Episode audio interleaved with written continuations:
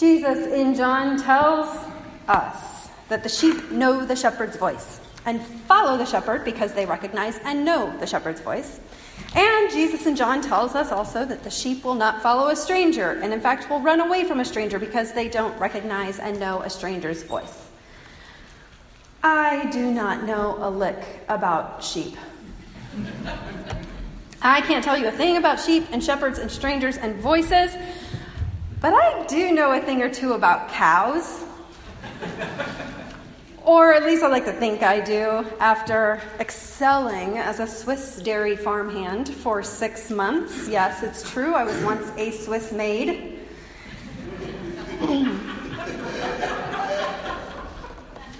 and if sheep are anything like cows, I'm at first inclined to quibble with Jesus and John because the 30 odd Swiss cows that I attended to for only half a year certainly followed my voice, and I was not the farmer. Lucas was. But then I actually go back and I try to remember, and I recall that the cows did not follow my voice, at least at first. And they only ever did once I got good enough at mimicking Lucas's voice we called them in from pasture every evening before the evening milking, and they stayed in the barn overnight, and then we let them out again after the morning milking.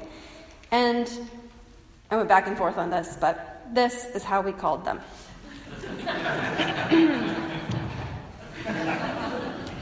Come tut, tut, tut, tut, hey!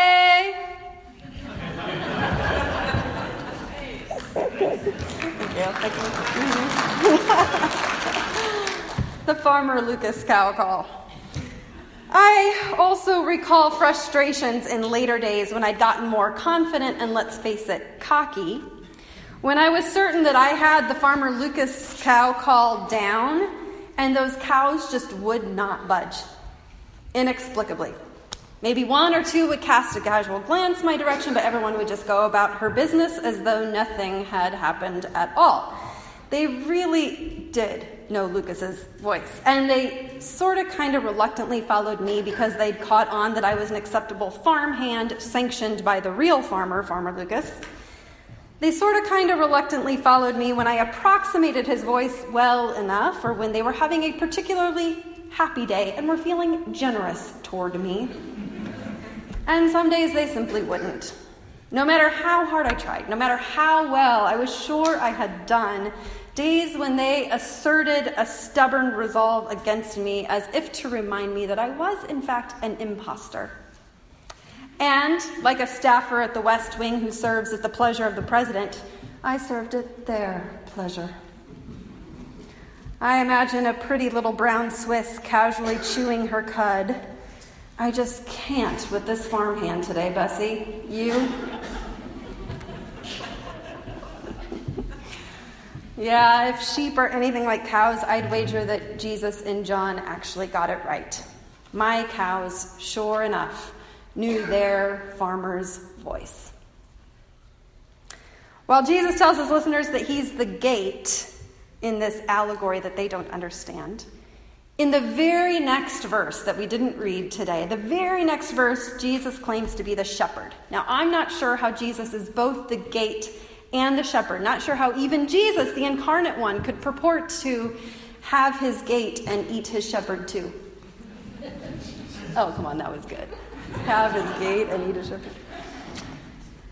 Whether it's Jesus or God the Creator or the Holy Spirit, it does seem clear that the voice of the shepherd here is a divine voice. It is somehow, some way, somewhere the voice of God. It's a voice of the sheep.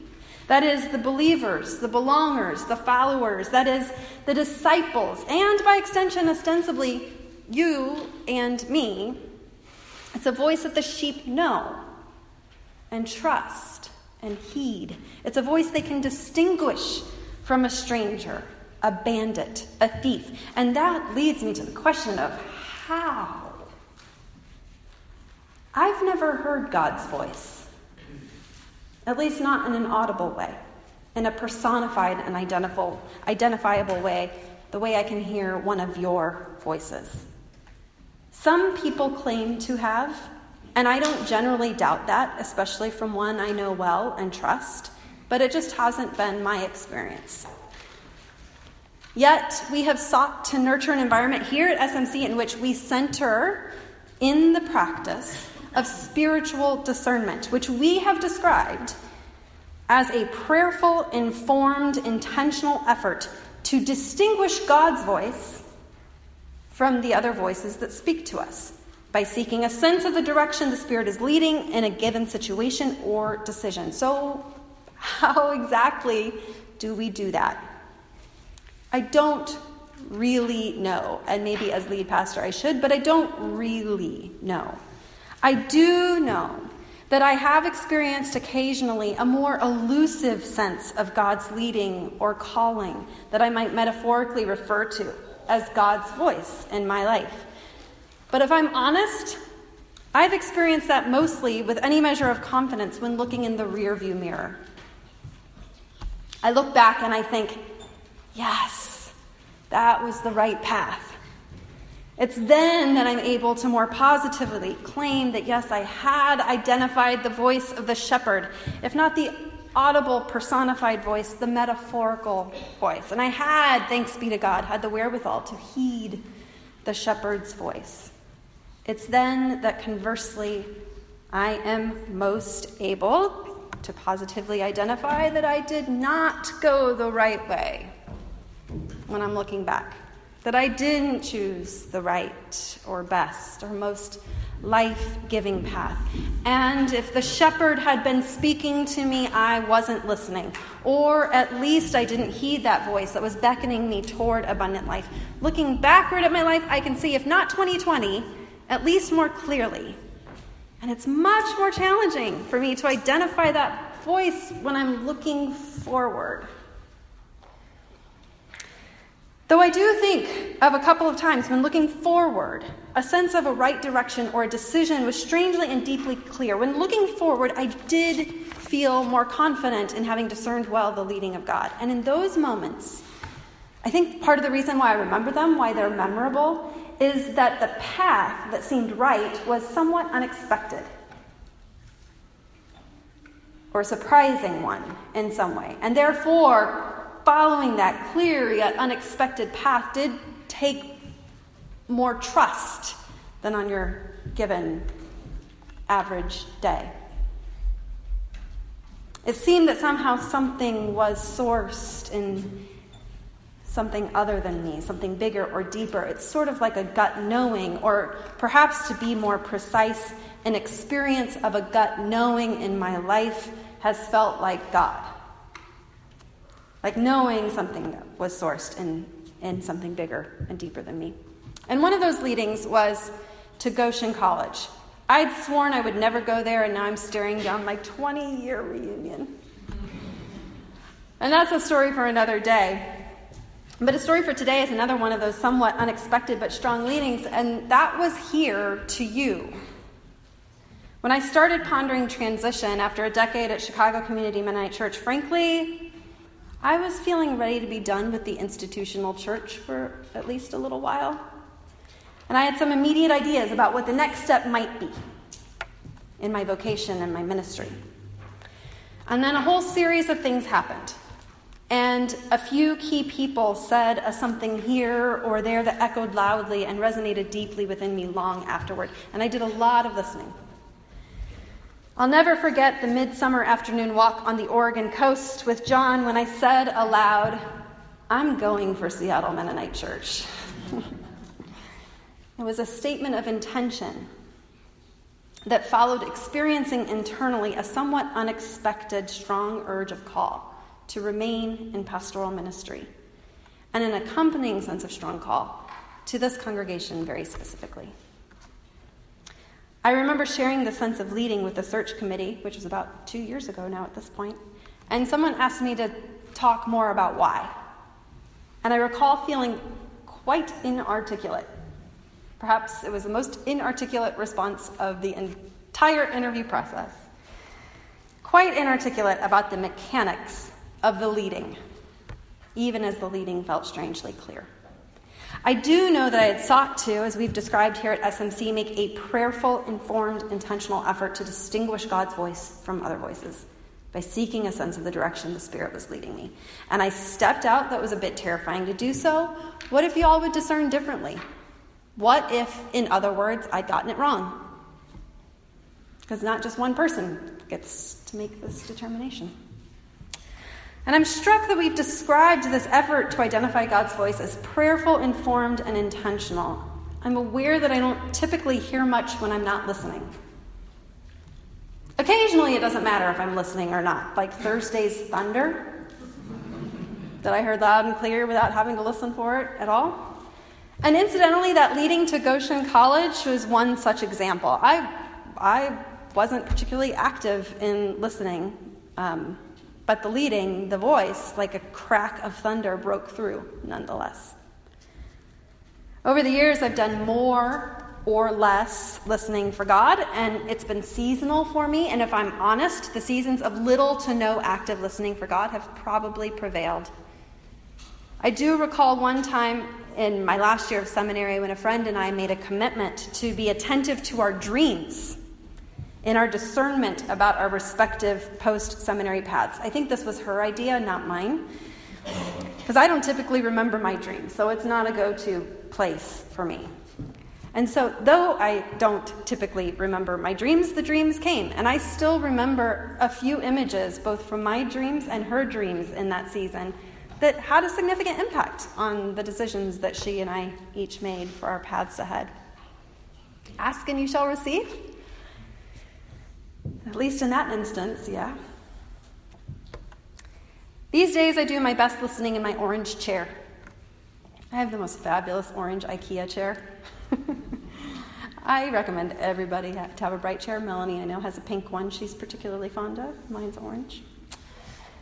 It's where I start most of my mornings with coffee, cat, and silent centering prayer. I don't do this listening perfectly. I'm not even sure what it would mean to do listening perfectly. But I do keep showing up most days, at least in this season of my life, and I attempt to be in the presence of God, listening as well as I can, so that perhaps one day when I need it most, I'll hear not just the voice of a semi adequate farmhand, but the voice of the shepherd itself. Mary Oliver wrote a poem called Praying. And it goes like this It doesn't have to be the blue iris, it could be weeds in a vacant lot or a few small stones. Just pay attention, then patch a few words together, and don't try to make them elaborate. This isn't a contest, but the doorway into thanks and a silence in which another voice may speak. Lovely enough and short enough, I'm going to do it one more time. It doesn't have to be the blue iris, it could be weeds in a vacant lot or a few small stones. Just pay attention.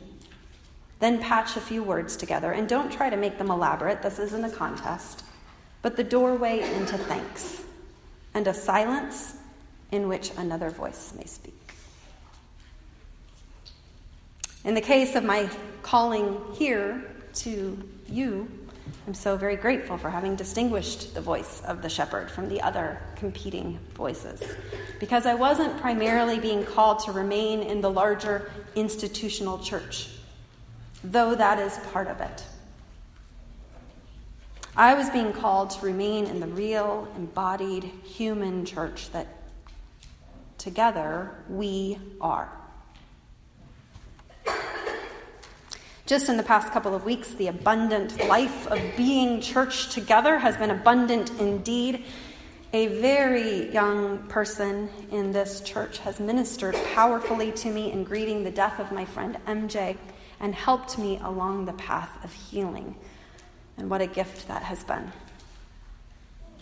With our high school youth and several others yesterday, including Rachel Miller's. Rachel here Give so much behind the scenes to our youth. Shout out.